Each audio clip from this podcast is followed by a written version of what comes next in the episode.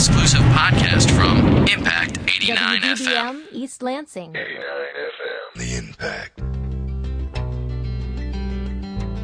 Impact. You're listening to Impact Exposure. Exposure gives a voice to our community and provides a forum for discussing the relevant issues of today. Broadcasting from the campus of Michigan State University, this is Impact Exposure. You are tuned to Impact Exposure. In world news today, U S Secretary of State Hillary Clinton has made an unannounced visit to Libya aimed at showing support for the Libyan people and building ties, according to the B B C. Missus Clinton was in the capital Tripoli for only a few hours, the first U S cabinet-level official to visit since Muammar Gaddafi was ousted. She said she hoped that Gaddafi would be captured or killed. In national news, the world's biggest technology company, Apple, has reported full-year results showing net profit for the year to, to September twenty-fifth at nearly twenty-six billion dollars, up eighty-five percent from last year, according to the B B C. And in Michigan news, about fifty protesters from Occupy Detroit rallied outside Detroit's Guardian building this afternoon, where Bank of America's downtown branch is located, according to m live dot com. The protest was civil and did not block access to the building. Protesters did not attempt to enter the bank. However, representatives did deliver a letter to the bank's branch manager calling for an end to foreclosures. Protesters promised they will return Friday for another protest if Bank of America doesn't declare a foreclosure moratorium. And speaking of Occupy cities, um, we will be talking about the Occupy Wall Street movement later in the hour. Also in the hour, we'll be talking about the environmental impacts that can increase the risk of breast cancer, as well as what makes someone great. And we will also have vocal jazz performer Sunny Wilkinson in um, to talk with us, as well as our Michigan Storytelling segment, in which I'll be interviewing someone that walked a thousand miles across Lake Michigan, or I should say around Lake Michigan. But right now in the studio I have Matt, Matthew Fletcher, and he is the Director of Indigenous Law and Policy Center at M S U's College of Law, and he's here to talk about some of the issues facing the Native population today. Welcome to the show, Matthew Fletcher. Thank you very much. So talk about your study titled Race and an American Indian Tribal Nationhood. Well, that study came out of a, a discussion and controversies involving tribal membership. And historically, it's always been that you have to prove that you are somehow uh, descended from an American Indian and have a certain what they what they call blood quantum in order to be an American Indian. That's why you have a bunch of people running around the country saying, well, I'm part Indian. No one ever says, I'm part African or I'm part Chinese. They say they're part Indian, which is sort of an odd thing. Um, and you can see around the nation a lot of controversies resulting from tribal membership. You see California tribes out west that have uh, big gaming revenues, kicking people out, saying that they're not really tribal members. Uh, pretty flimsy historical evidence. You see the Cherokee Nation of Oklahoma trying to uh, kick out its uh, members who are descendants of Cherokee of the Cherokee freedmen, who were uh, descendants of African slaves, who were actually slaves of the Cherokees in the nineteenth century. And I thought that uh, a possible solution to that would to be reconsidering this whole notion of race as uh, as a, a requisite for tribal membership. So speaking of tribal membership and, and the idea of blood quantum, so what percent Native are you is what you're talking about there. Um, you said um, in in a, um, an article that I wrote that some tribes are being run by non-Natives. So how does that happen, and how does that affect the tribe? Well, what, what has happened because of federal Indian law and, the, and history over the last couple hundred years is that many Indian tribe tri, or many Indian reservations are, um, are, are the lands on the reservations are primarily owned by non-Indians, and the people who live there are primarily non-Indians.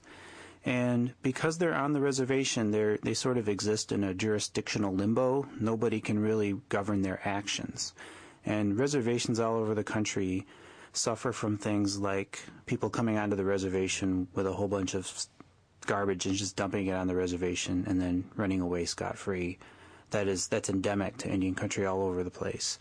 And you have non-Indians who engage in petty criminal acts on the reservation, and then you have non-Indians who engage in things like domestic violence and other misdemeanors, especially against American Indian women.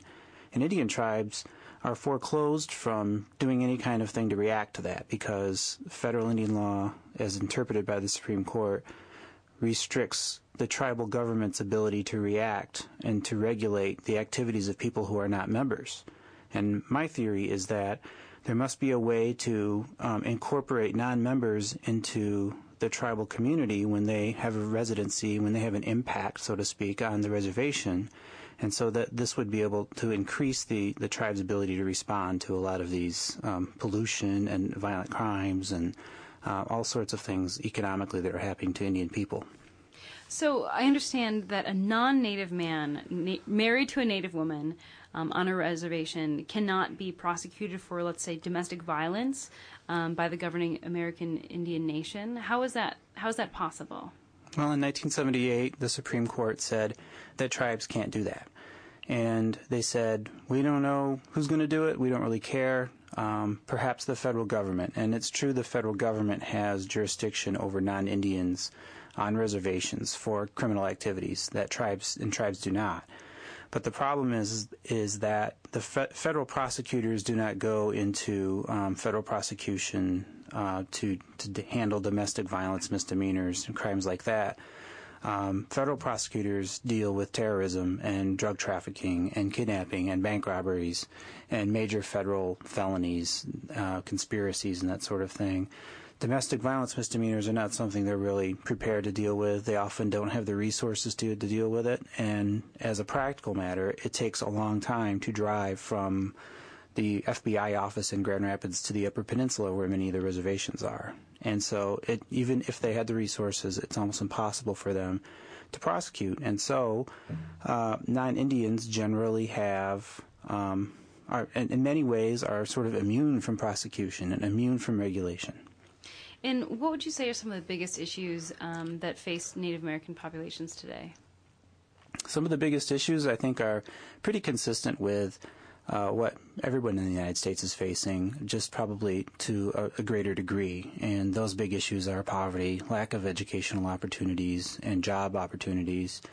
Um, because so many Indian reservations are in rural areas, access to health care um, is, is difficult. Um And, you know, as there there was a big report on A B C in the last couple of days with Diane Sawyer in twenty twenty, in which they demonstrated how an, an American Indian middle-class family, lower middle-class family, on many reservations has no opportunity to actually buy healthy food.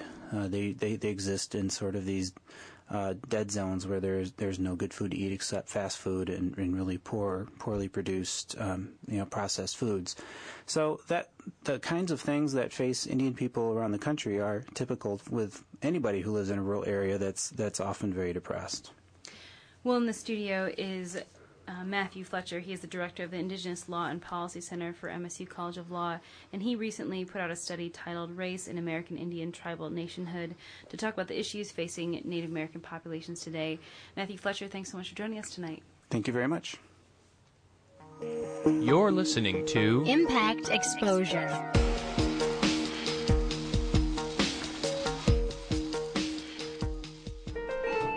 First floor. Hey, what floor are you going to? oh, uh, three, thanks. Hey, didn't we, uh, have... Yeah, that one class. Yeah, that's so funny to, to see you, because I thought maybe we could, uh... Would you ever wanna, um... I was wondering if you... if I could stick my finger in your eye. What? No. Oh, I just flushed some toilets and touched a doorknob. What? I've been keeping this moist Kleenex Ew, in my pocket. That's uh, so gross. I thought we could, you know, just stick my finger Ugh. in your eye. Is that weird? No, don't touch me. What's wrong with you? Oh. Sorry. Well, ever since you got in the elevator, you've been coughing all over your hands and pressing those buttons, so I just thought you were into that kind of thing. Third floor. Free. Studies show that three-quarters of women and only half of men actually wash their hands in the bathroom. Ew. That's nasty. Stop the flu and other germs by regularly washing with soap and avoid touching your eyes, nose, and mouth. More at cdc.gov slash clean hands. Impact eighty-nine F M. For more variety than you'll hear on any other station, listen to the Impact Primetime, Primetime, where you can find a different specialty show every night of the week. From ten p.m. until midnight Sunday nights, listen to the Impact Afterglow, where you can hear a variety of relaxed tracks to help you ease into the start of a new week. Only on Impact Primetime. Primetime. Now back to Impact Exposure. You're tuned to Impact Exposure. I'm your host, Emily Fox. There has been lots of talks about how great and influential Bill Gates was. M S U psychology professor Zach Hambrick is here to talk about his study about what makes someone great. Welcome to the show. Thanks. So what do most theorists believe makes someone great? Well, uh, one thing that's quite clear from research is that a very long period of practice is necessary to become highly skilled in music or art or science or a game like chess. So um, the exact number isn't, uh, exact amount of time isn't known, but maybe on the order of ten years of really intensive practice and engagement in the activity. And and what did you find in your study, and, and what do you believe makes someone great? Well, the, the big question that we've asked in our research is whether uh, practice, and in particular what has been called deliberate practice, so practicing with the specific purpose of improving your performance, whether that is enough. So if two people practice the same amount, will they reach the same level of performance? Uh, that has been the question that's really motivated our research. And um, in one study, we looked at uh, piano sight reading.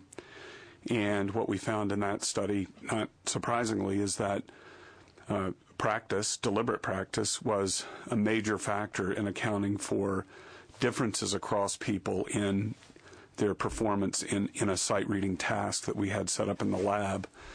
Uh, but what we also found, which was more surprising and controversial, was that what we call working memory capacity predicted people's performance above and beyond practice. So working memory capacity is being able to hold in mind information over a short period of time. And the important point is that it's a general ability um, as opposed to an acquired skill. So working memory capacity is something that someone's born with. Um, so let's say someone has a really strong working memory capacity, but someone practices more than that person with a higher working memory capacity. Who's going to win? Well, th- there's no doubt in our study, there was no doubt about which factor was more important in, in predicting performance. It was practice. So I would definitely put my money on the person who practices more. But when we're talking about what separates the best from, from the rest, then working memory capacity, we think, is one factor that might um, might contribute to performance at the very uh, differences at the very highest level. So separating the best from the rest, so to speak. So why did you want to study um, a topic like what makes someone great? What what what motivated you to, to do that? Well, I'm not I'm not sure exactly. Um, this is a question that I've been interested in uh, since I was starting out as a graduate student um, in in psychology. And looking back, it's something that I've been fascinated with f- since I was really a child. I've always been interested in exceptional performance and how people become really highly skilled at, at what they do. And how would you define what makes Uh, someone who is great? Well, um, we think of the, uh, greatness in terms of uh, a purely objective definition. So uh, someone who is, is great or someone who's highly skilled is someone who performs at a consistently high level on tasks in a, a particular domain. So um, a good chess player is uh, someone who chooses high quality moves in a, in a chess game, and that can be evaluated objectively. Um, someone who wins tournament chess games. So we, we think of greatness or, or high levels of skill in terms of that sort of objective um, definition in terms of subjective criteria like reputation or, or even credentials. Well, in the studio is psychology professor Zach Hambrick, and he was just um, here to talk about his study about what makes someone great. Zach Hambrick, thanks so much for joining us tonight on Exposure. Thank you. You're listening to Impact Exposure.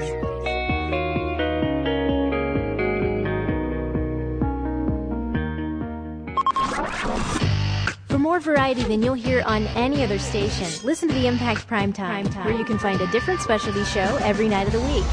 Tuesday nights from eight until midnight, The Impact's Progressive Torch and Twang brings you the best in alternative country and grassroots music. Only on Impact Prime Time. You wouldn't send a text while using a chainsaw. Check out these pics of this huge tree falling. You probably wouldn't text while scuba diving. And you definitely wouldn't send a text while making out. You are so smoking hot. I love your elbows. Oh, wait, hold on a second. Huh? I need to send this. O M G, I'm like totally kissing him right now. Dude, what the f***? So why would you send a text while driving? Well, that's different. That's what about six thousand people who died last year said. Oh. And now, it's illegal in Michigan to read, type, or send any text from your phone while driving. It's a one hundred dollars fine for the first offense and two hundred bucks after that. Ouch. Check out Michigan House Bill four three nine four. Be a part of the solution and save a life. And seriously, put the phone away while you're making out. Aw, come back, Cuddle Bunny. You need help. eighty-eight point nine, The Impact. Now, back to Impact Exposure. You are tuned to Impact Exposure. I'm your host, Emily Fox.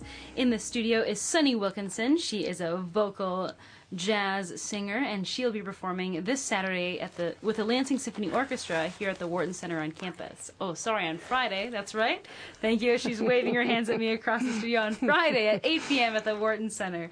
Welcome to the show, Sunny. Hi, Emily. It's great to be here. So tell me a little bit about the show. What will you be singing? Well, this is going to be so exciting. First of all, it's going to be uh, my jazz trio with Larry Ogletree on drums, Ed Fidoa on bass, and Ron Newman on piano, in combination with the Lansing Symphony.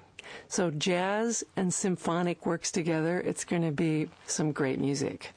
So have you ever performed with a large classical group before as as a jazz vocalist? I have. I have done so. I have been a guest with the Lansing Symphony um, doing like fourth of July concerts or Christmas concerts. But this whole concert is my concert. So that's what's unique. And also, I've never done it with my jazz trio. So to combine the two mediums is so great. And how would you describe the difference between singing with a classical orchestra versus a jazz orchestra? Time feel, time, you know, what what the rhythm's doing and how it's locked in, and where you feel the center of the pulse kind of thing. Does that make sense? Yeah. Yeah. Yeah, yeah. Um, and how did you start getting involved with jazz? Oh my goodness, I was I was a choral ed major at Arizona State, and I was going to be a choir conductor.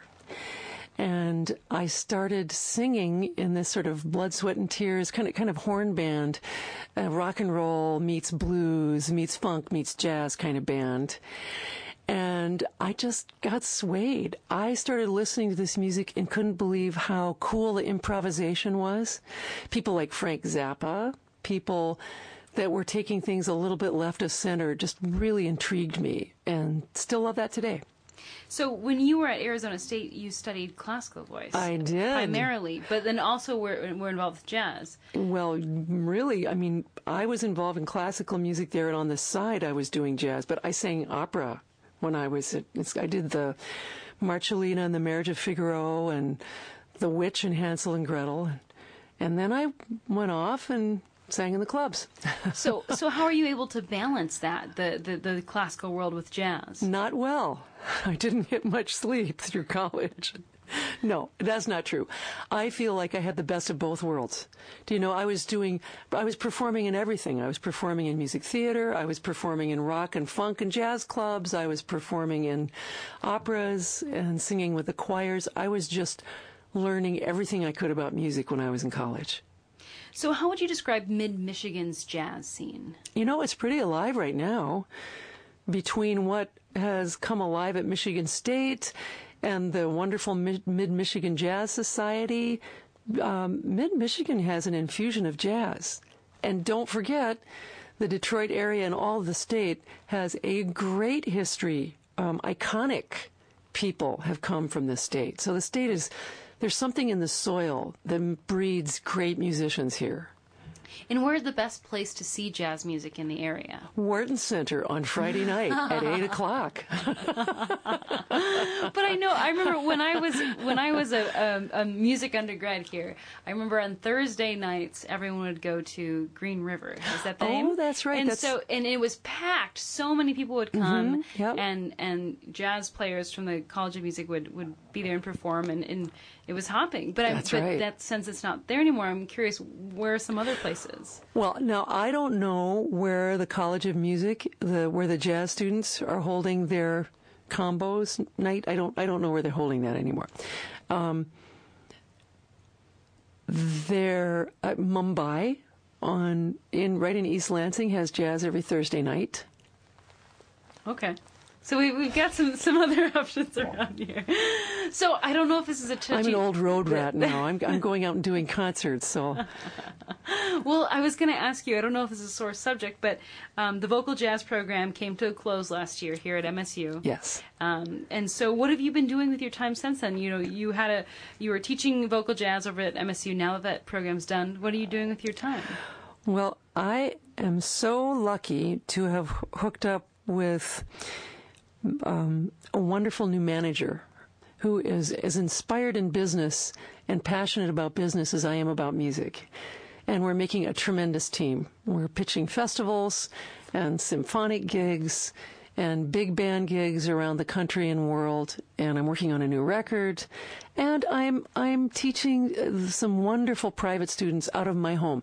People that really want to come and study with me are coming. And and that's that's that's wonderful. I'm having a great time. Excellent, excellent. Yeah. So I'm curious, what keeps jazz alive in this day and age? Um, I mean, there will always be your old standards that everyone knows.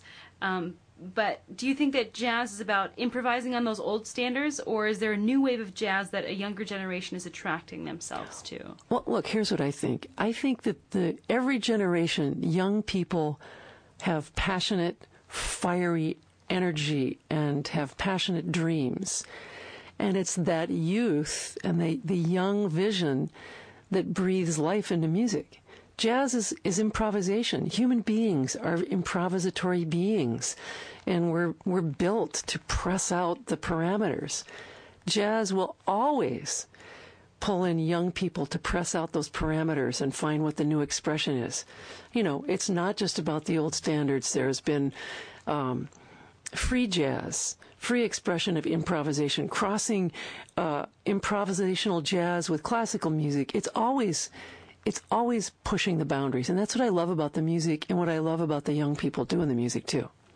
So how has jazz affected other genres of music over time? Well, check out the blues, right? The blues is in every kind of music there is, from funk to rock and roll to grunge metal. And that that comes out of jazz. It's infused itself it, it, into every kind of music there is. Look at hip hop, taking lifting Miles Davis's solos and putting that on, uh, making a combination of a rap record. How how interesting is that? And, and what is your favorite thing about jazz? Oh, I love. I am such a warm and fuzzy girl. I love the communication aspect. I love that when you're playing music at a really high level, you're listening so acutely to each other. The new things and interesting things are going to happen every time. Now, does that happen every time? No. But you always are looking for that possibility of really great communication and interaction. Well, in the studio is Sunny Wilkinson. She'll be performing at the Wharton Center this Friday at eight p.m., and you have one more thing to say? Well, I did want to say that um, there are discount tickets available for students if they, they come to the Wharton Center. Uh, I believe it is an hour early. They can take advantage of that. So at seven p.m. if students show up at the Wharton Center. Mm-hmm. Excellent. Um, so again, in the studio, Sunny Wilkinson. She'll be performing with the Lansing Symphony Orchestra, and the, the title of the concert is Sunny Swings: The American Songbook. Again, that's Friday, eight p.m. at the Wharton Center. Sunny, thanks so much for joining us tonight, and we're going to take um, you out with a song. This is off one of your albums. This is called Drunk in San Francisco. Anything you want to say about the song before we play it? No, just enjoy it, and thank you so much for having me, Emily. Thank you, Sunny.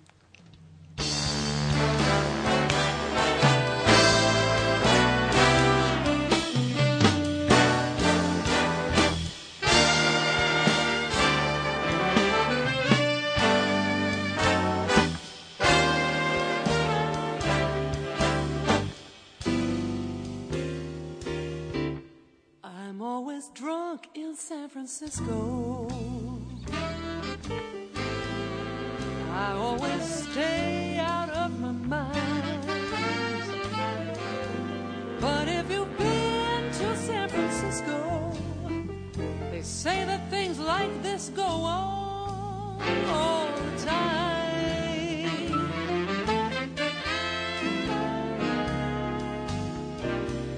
It never happens nowhere else. Maybe it's the air. I can't really seem to help myself. And what's more, I don't care. I'm always drunk in San Francisco. I never feel it ending. So tell me, why does San Francisco, just like the lover's kiss, go straight to my brain? I guess it's just the mood I'm in that acts like alcohol. I'm drunk in San Francisco. I don't drink at all. You are tuned to Impact Exposure. I'm your host, Emily Fox, and again, that was our own Sunny Wilkinson. She is a vocal jazz singer, as you probably have figured out, and she'll be performing at the Wharton Center this Friday at eight p.m. And now, the Occupy Wall Street movement has been sweeping across the nation for the past month, and this week, Lansing is getting involved with Occupy Lansing. And right now, we're going to talk about the movement from an, from a few activists, as well as with a scholar. Welcome to the show, everyone. Oh, thank you. Thank you. Can you go around and introduce yourselves? I'm Ken David. I teach social cultural anthropology, and I talked all this over with my classes on social movements and organizational anthropology, and they have some questions they wanted to hear answered. Um, my name is Hokio Joshua Ruthier. I am a student at Lansing Community College and a meditation tutor. Um, I'm also a Zen monk in the Rinzai Zen lineage, uh, Hollow Bones. And my name is Kane DeBoer. Um, I'm also a student at L C C, going for a degree in psychology. And I wanted to make clear, we are not spokespeople. I just wanted to say that real quick. All right. So first off, these protests have been going on, um, starting in New York um, a month ago, almost exactly. How did these protests begin? Um, as far as I know, um, the movement started with just a few people, sort of, uh, I believe it was from Adbusters in Canada. Yeah. They got together, started this up kind of undercover, and then once they had every you know, kind of an infrastructure in place, they went out there and just started occupying. It started with just, uh, I think, maybe about a dozen people or so, and then all of a sudden it just kept growing and growing as word spread, even though there was a bit of you know lack of media coverage. And what would you say is the overall message of these protests? Um, okay, to whom? I mean, in one way, it's it's a counter-narrative to the Tea Party, even though some Tea Partiers are part of it. I mean, it is a nonviolent protest that did not get hijacked by some of the violence in Rome, which is one of the fifteen hundred plus sites that are currently occupied.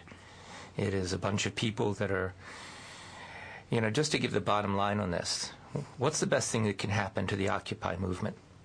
Some people say the Republicans are trying to hijack it. Some say the Democrats.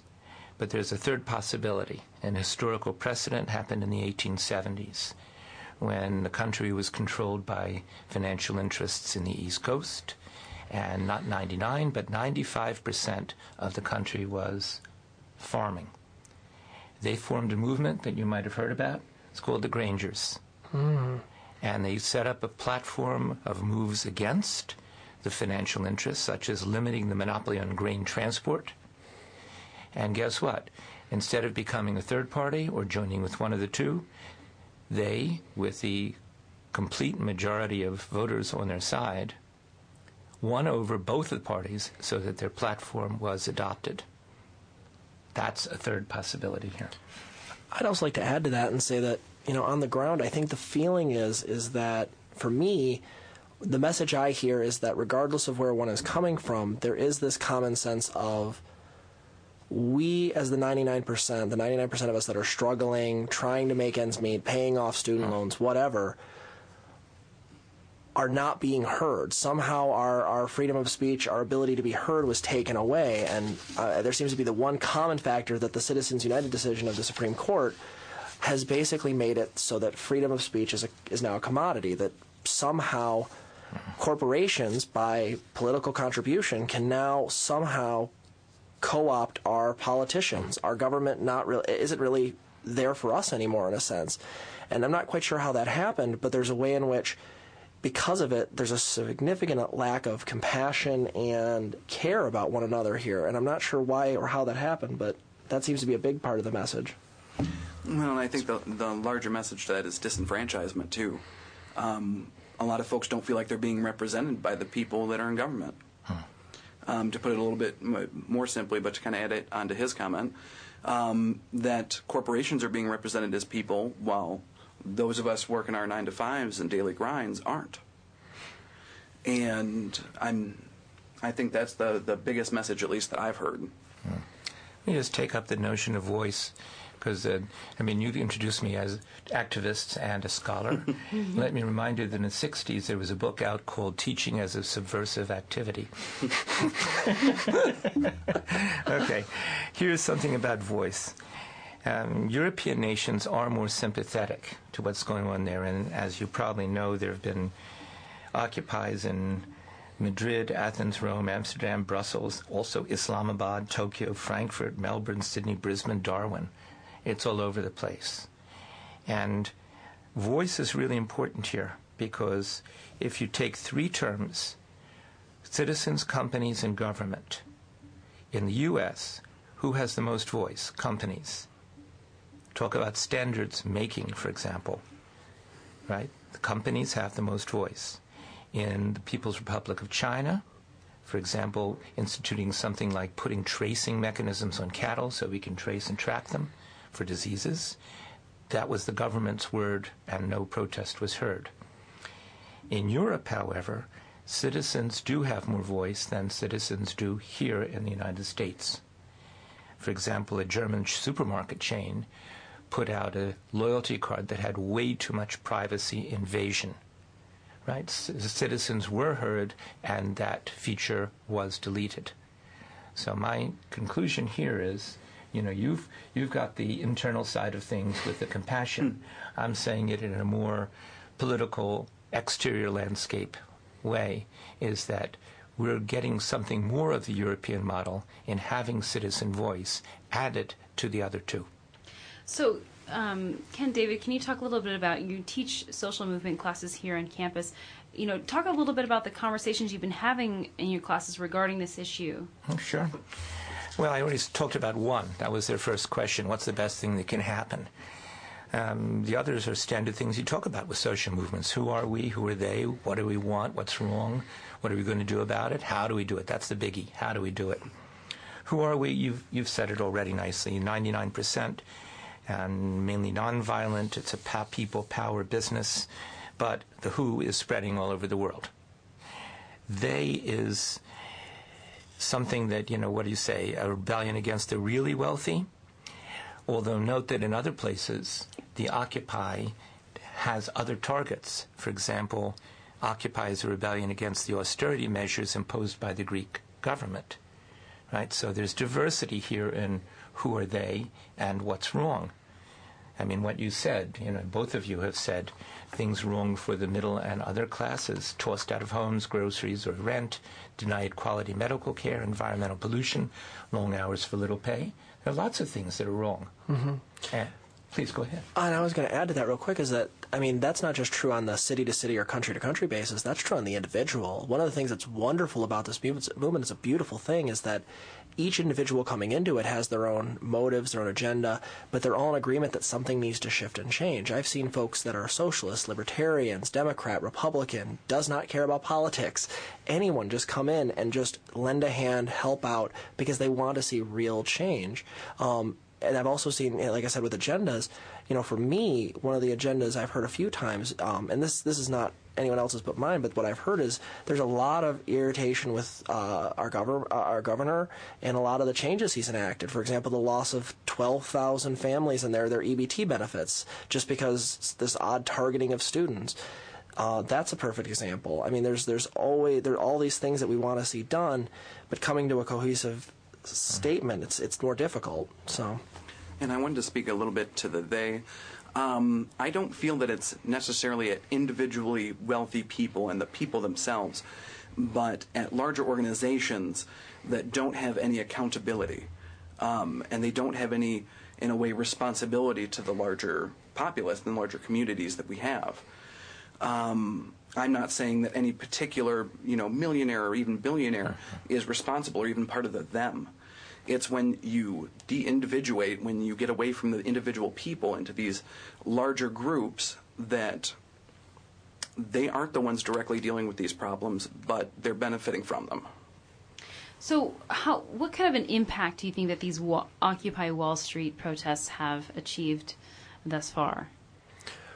I think for me, what I've noticed, um, just from sort of my subjective experience, is that I've noticed that it's brought Um, inequality back into the discussion of national and international, um, t- you know, d- just conversation. There's a way in which I think for a while we fell asleep, and we, we I don't know if we assumed that there was no in, there was no inequality, or that we couldn't do anything about it. Maybe it was a learned helplessness aspect, but there's a way in which it's brought that back into the discussion, and it's really amazing. I think another effect is that, in a way, it's shown that the people can stand up and get things done. I mean, if you look what happened with um, Occupy Wall Street and the uh, protesters who found out the identity of the police officer who assaulted those women out on Wall Street, and then proceeded to, you know, call in and get this man uh, identified, and then uh, an investigation filed against him. Or the folks on the Brooklyn Bridge when they stood up to the police and actually, you know, resisted arrest. There's a way in which There's a. It's brought back into this notion that we're not helpless, that we actually can do something if we unite and mobilize. And one thing also that I think that it's doing is it is breaking us away from the established um, narrative of Democrats versus Republicans, liberals versus conservatives. And because of its, its transpolitical nature, um, it's showing that that isn't what motivates us, um, that we can see things beyond those labels and really move to affect change. Just adding on to that, divergent definitions of what is wrong is not a problem right now. There are a lot of things that are said and what should be done that's also really divergent. What is not usual in American politics these days, and yes, I'm going back to the sixties, is the bringing together of all sorts of people from many walks of life, crossing, boundary spanning, crossing all these divisions that are sometimes opposed to one another. And my old teacher, Victor Turner, would have said, this is something like a pilgrimage that is happening. That may sound like a strange image to you, but the feeling of community, or as he called it, communitas, is an impact. You ask for impacts. That here is a political direction that certainly does not follow the usual polit- political strain of things. So, Professor Ken David, I'm curious, what motivated you to study um, the topic of, of social movements? I study all sorts of social movements. This just happened to be one that well, came along. Well, in general, in general, what made you... Oh, really? Oh, sure. Um, I was working in the in Sri Lanka, in the northern part of it, you know, where you couldn't miss it because you have that usual post-colonial happening where an overachieving and a minority gets politically dominated by the numerical superior group. And so I was living in the area called Jaffna, occupied by the Tamils. And this people with a wonderful classical background became involved as serfs, you know, in the new political reality and second-class citizens. And it evolved into a civil war. Now, people I knew and cared for, right? And that includes people on the other side of the ethnic business, the Sinhalese people, lost all their possibilities of working together. People who'd been educated together in the same public schools, like Harry Potter's school, the, the grammar school, and then you evolved into a situation that where there were terrorists on both sides, and some of them were wearing uniforms. In other words, how could you miss, right, worrying about these kind of situations of human mobilization? So I'm curious, through all of your studies of social movements over the years, is there anything that makes these Occupy Wall Street um, protests any different or, or unique? I, I just said it, that, you know, the bringing together of people who are most commonly divided in a lot of situations. Us against them, the we and the they feeling in lots of social life. We're enormously fragmented. Fragmentation has been augmented these days by the simple use of cell phones and other media, so that people are no longer communicating with each other. And now suddenly you have this huge group of people. Yeah, they're not a group yet, but this huge horde of people in various places who are interacting without regard to these social differences that have ruled them mostly. And I wanted to add one thing onto fragmentation. Is the other thing is the polarization in this country. Um, it's become immense. I mean, a lot of people choose where they get their information from, who's going to agree with them. And so bridging that polarization um, into a larger group, I think, is even even more significant.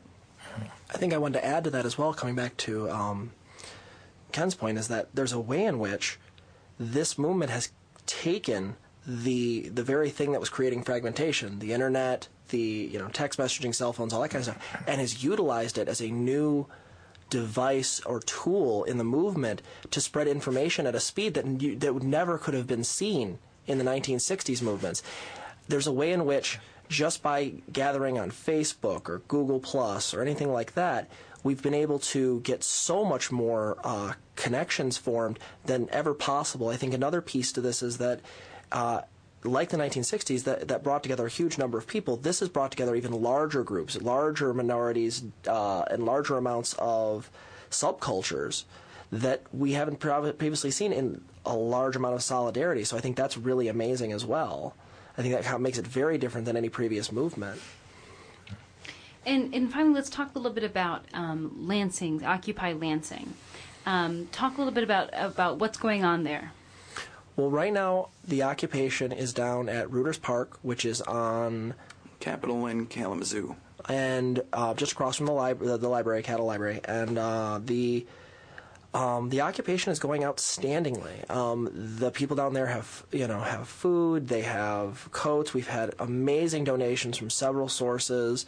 Uh, we had someone donate a generator.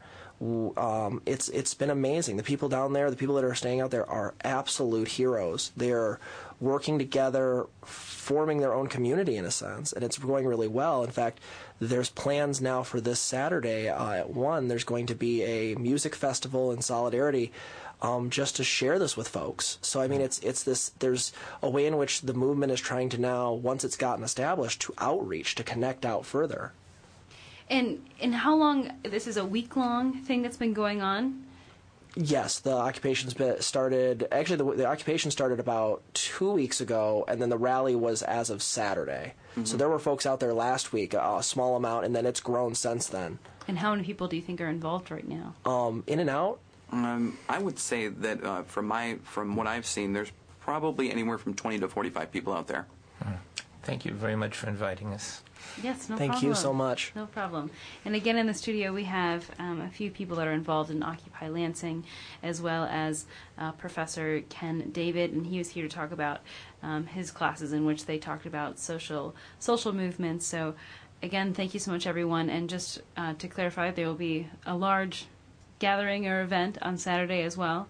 Yep, in, at one p.m. At one p.m. And then you guys also have a website, I noticed. Yep. Um, there's actually a couple. There's occupy dash lansing dot u s, and for the to get connected with the larger movement, there is occupy together dot org. All right. Well, thank you so much for joining us tonight. Thank you so much. Thank you. Good show to everyone. You're listening to Impact Exposure. For more variety than you'll hear on any other station, listen to the Impact Primetime, Primetime, where you can find a different specialty show every night of the week. Monday nights from eight till ten, The Asian Invasion brings you the music from the rising sun. We'll bring you the latest pop, indie, rock, and electro from Korea, Japan, and China. Only on Impact eighty-nine F M. An ordinary day, an ordinary family's living room filled with an ordinary bunch of kids, and they were doing nothing, when suddenly... That's a personal foul. Inactive activity on a sunny day. Coming to the rescue was N F L running back Reggie Bush. Let's play. Yeah! And play they did. There was running and jumping, and laziness was crushed. Hey, kids, don't get a lazy penalty. Go online to small step dot gov for fun playtime ideas. So you can be a player, too. Brought to you by the U S Department of Health and Human Services and the Ad Council. Attention, shoppers. If anyone is missing a rather plump set of love handles, please come to the customer service counter and claim them. The ample love handles were lost in the produce department. Department where their former owner had purchased fruits and veggies to munch on during the big game. Thank you and have a good day. Small step number eighty-one. Snack on fruits and veggies. It's just one of the many small steps you can take to get healthy. Learn more at w w w dot small step dot gov. A public service announcement brought to you by the U S Department of Health and Human Services and the Ad Council. Now back to Impact Exposure. You are tuned to Impact Exposure. I'm your host, Emily Fox. It is Breast Cancer Awareness Month, and in the studio are a few experts to talk about the environmental impacts that can increase the risk of the disease. Welcome to the show. Thank you. Thanks. So can you please introduce yourselves? Hi, I'm Cammy Silk from uh, the Department of Communication at Michigan State University. Hi, and I'm Sandra Haslam. I'm a professor in the Department of Physiology at Michigan State University. So last Thursday on campus, you aired a documentary called Living Downstream. Can you talk about that film?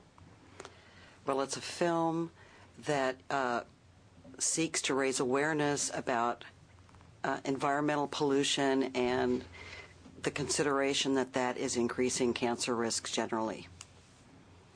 It doesn't specifically address uh, the issue of the environment and breast cancer. And can you talk a little bit about the environmental and chemical exposures that can increase the risk of breast cancer? Well, actually, the sad part of that story is we don't know very much about that. Uh, one of the reasons for that is that the kinds of studies that are done to test chemicals for cancer risk are frequently never consider the breast as a target for these chemicals. The other aspect of that is that there are certain periods in the lifespan when the breast is more vulnerable to environmental insults, and that has not been taken into consideration when they do testing of chemicals. So the sad part about it is that there probably is a very significant impact of the environment on breast cancer risk, but unfortunately we don't know enough about it, and that's a, an area Uh, of research that is badly needed. I see. So how prevalent is breast cancer among other diseases? Uh, it's one of the highest uh, cancer risks for women in general, and um, I think it's one in one in eight women will end up with breast cancer in their lifetime. Isn't that? I think that's the standard. Yeah, a lifetime, uh, an average lifetime of eighty-two years. Wow. And, and I understand that M S U is a leader in breast cancer research. Well, we like to think that we are. and, and what are some of what are some of our, our, our studies or, or findings? So one of the things that we're focusing on specifically with regard to environmental aspects of breast cancer uh, is the specific age period of puberty. So uh, early onset of puberty is uh, known to be a, a risk factor for breast cancer, and Uh, we think that that is because the breast goes undergoes a dramatic uh, expansion during that period, and so cells are more vulnerable to exposure to things that can cause cancer, and then um, that results in an increased risk in adulthood. And we have looked at some um, chemicals in the environment, and we've also looked at lifestyle uh, factors. And one of the things we're focusing on right now is the effect of diet, specifically during puberty, and its impact on breast cancer risk in adulthood. So I, I noticed that there are a lot more events and fundraising efforts for women's cancer as opposed to, let's say, men's cancers mm. or, or some cancers in general. Um, and I noticed that especially around this time of year, there's a lot of things um, revolved around breast cancer. So why do you think that there's there's a special emphasis on women's diseases, especially breast cancer? Well, um, historically, women were left out of, of research, and so a lot of um, practices were, you know, not female-specific. Also, um, we just recently wrote an article that has to do with uh, advocacy in, in America.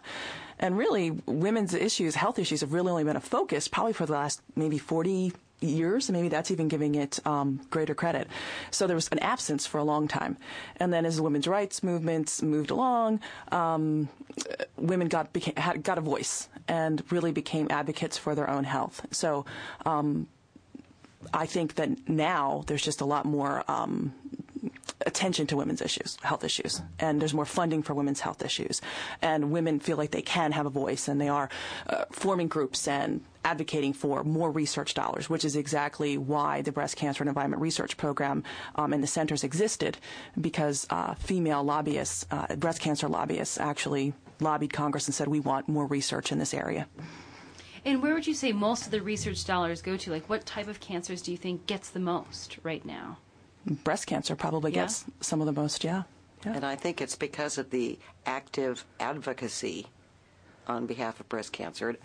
Over two hundred thousand women a year get diagnosed with breast cancer, and about fifty thousand women die of it every year. So it's not a, a trivial disease, and the impact is, is huge in terms of the effect on the family. Mm-hmm. Um, It's a it's a serious problem. And, and anecdotally, if you ask any single person, do you have some, a family member with, with breast cancer, or you, do you know somebody with breast cancer? Probably more so than any other cancer, they they'll say yes. Mm-hmm.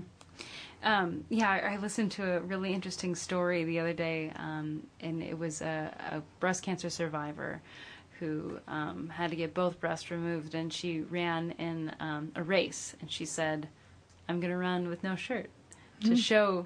You know, that that this is what happened, and and, she, and it was really interesting that the, her reaction to the whole situation, how people were kind of grossed out at first. They didn't know how to react, and, you know, she's running and she just feels very, very vulnerable, and at the end she's like, well, I did it. You know, this is what this whole race is about, is to, to raise awareness, and here I am. So I thought that was very interesting. But are there any other events going on um, in the area related to um, Breast Cancer Awareness Month that you guys know off the top of your heads? I know there's a bunch of walks going on, and, and I couldn't tell you where or when, but I do know that, that those types of activities. And even if you go around campus um, today, you would have seen tables up with people trying to raise awareness with a lot of the pink ribbon T-shirt types of types of things. Right. Well, in the studio is Cammy Silk and Sandra Haslam, and they are um, professors here at M S U, and they were here to talk about Um, Breast Cancer Awareness Month, as well as the environmental impacts that can increase the risk of the disease. Thank you so much for joining us tonight. Thanks for having me. Thanks. You're listening to Impact Exposure.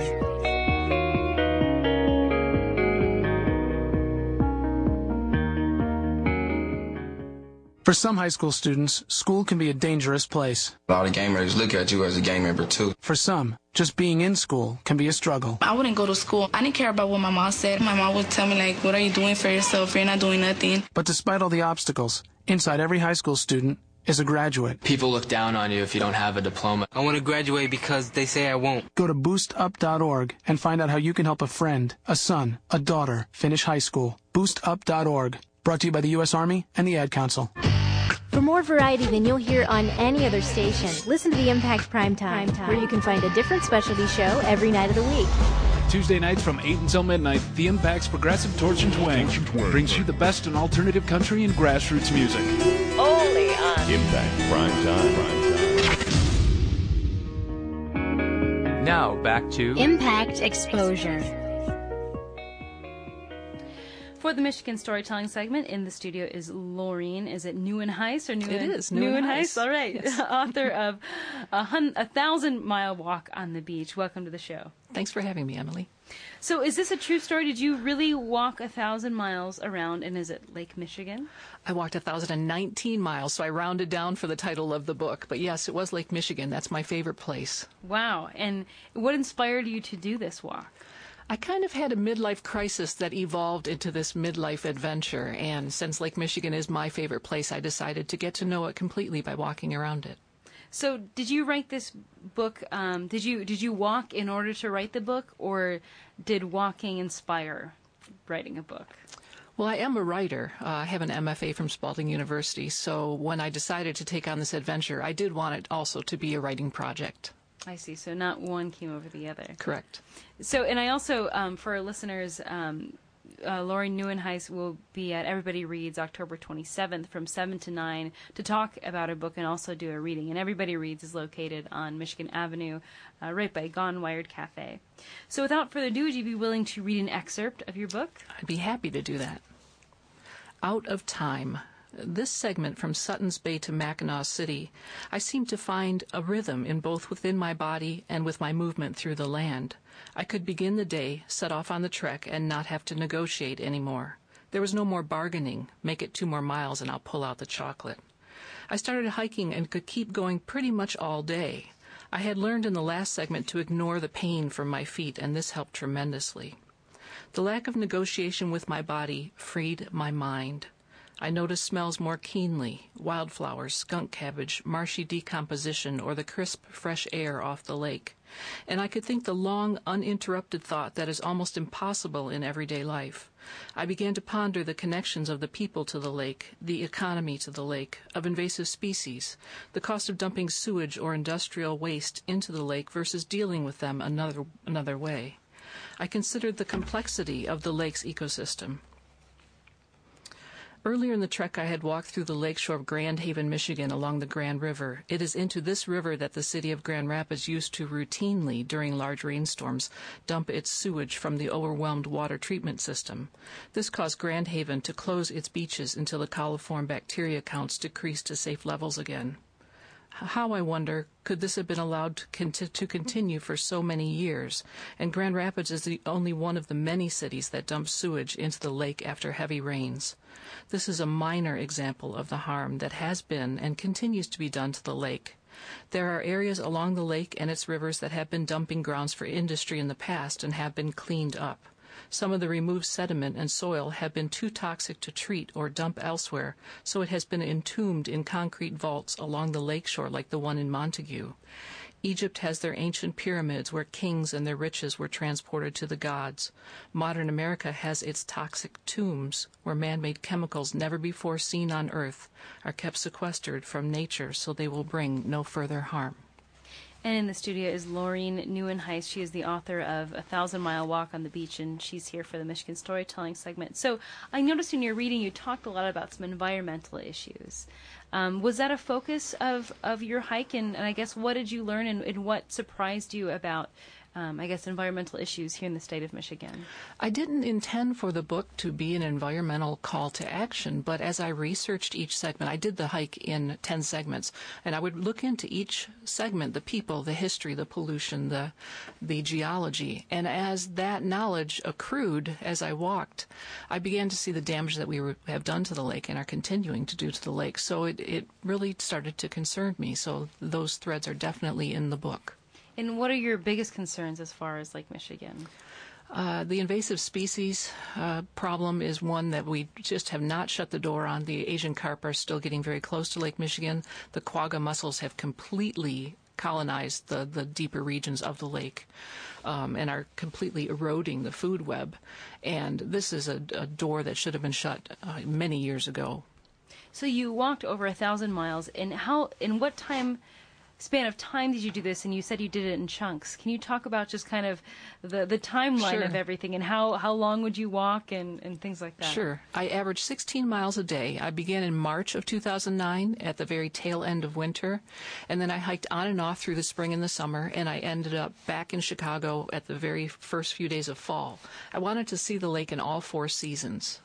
And did you just walk by yourself, or did you have some, some people to accompany you at some moments? eighty percent of my walk was done solo, um, and then I did have people join me here and there. I have two sons who are in college, and they uh, spent three days each on their spring breaks and walked with me.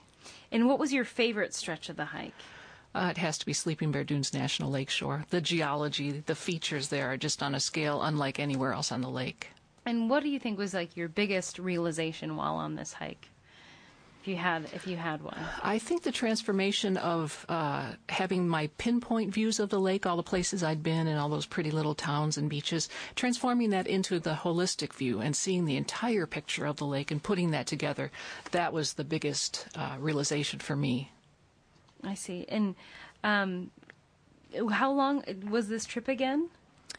Uh, it was sixty-four days of hiking sixty-four spread out over seven months. I see, I see. Mm-hmm. And would you do anything like this again? I am doing something like this again next wow. year. Uh, I will take another thousand-mile hike, one that allows me to touch all five Great Lakes, and then I'll be able to talk about the entire system, how it works, how important it is to our nation, um, and, and how battered it is, and we really need to take care of it a little better. So so the goal for your next book is, is kind of a, another a call to action, but you're going to go into it realizing that rather than thinking about this, some of the environmental issues after. Yeah, I'll, I'll actually research that very actively. Mm-hmm. Well, excellent. Well, in the studio is Laureen Neuenheis. She is the author of A Thousand Mile Walk on the Beach. She will be at Everybody Reads here in Lansing. Um, that's next to Gone Wired Cafe. That'll be October twenty-seventh from seven to nine p.m. to talk about her book. Laureen Neuenheis, thanks so much for joining us tonight. Thanks for having me. Broadcasting from the campus of Michigan State University, you've been listening to Impact Exposure.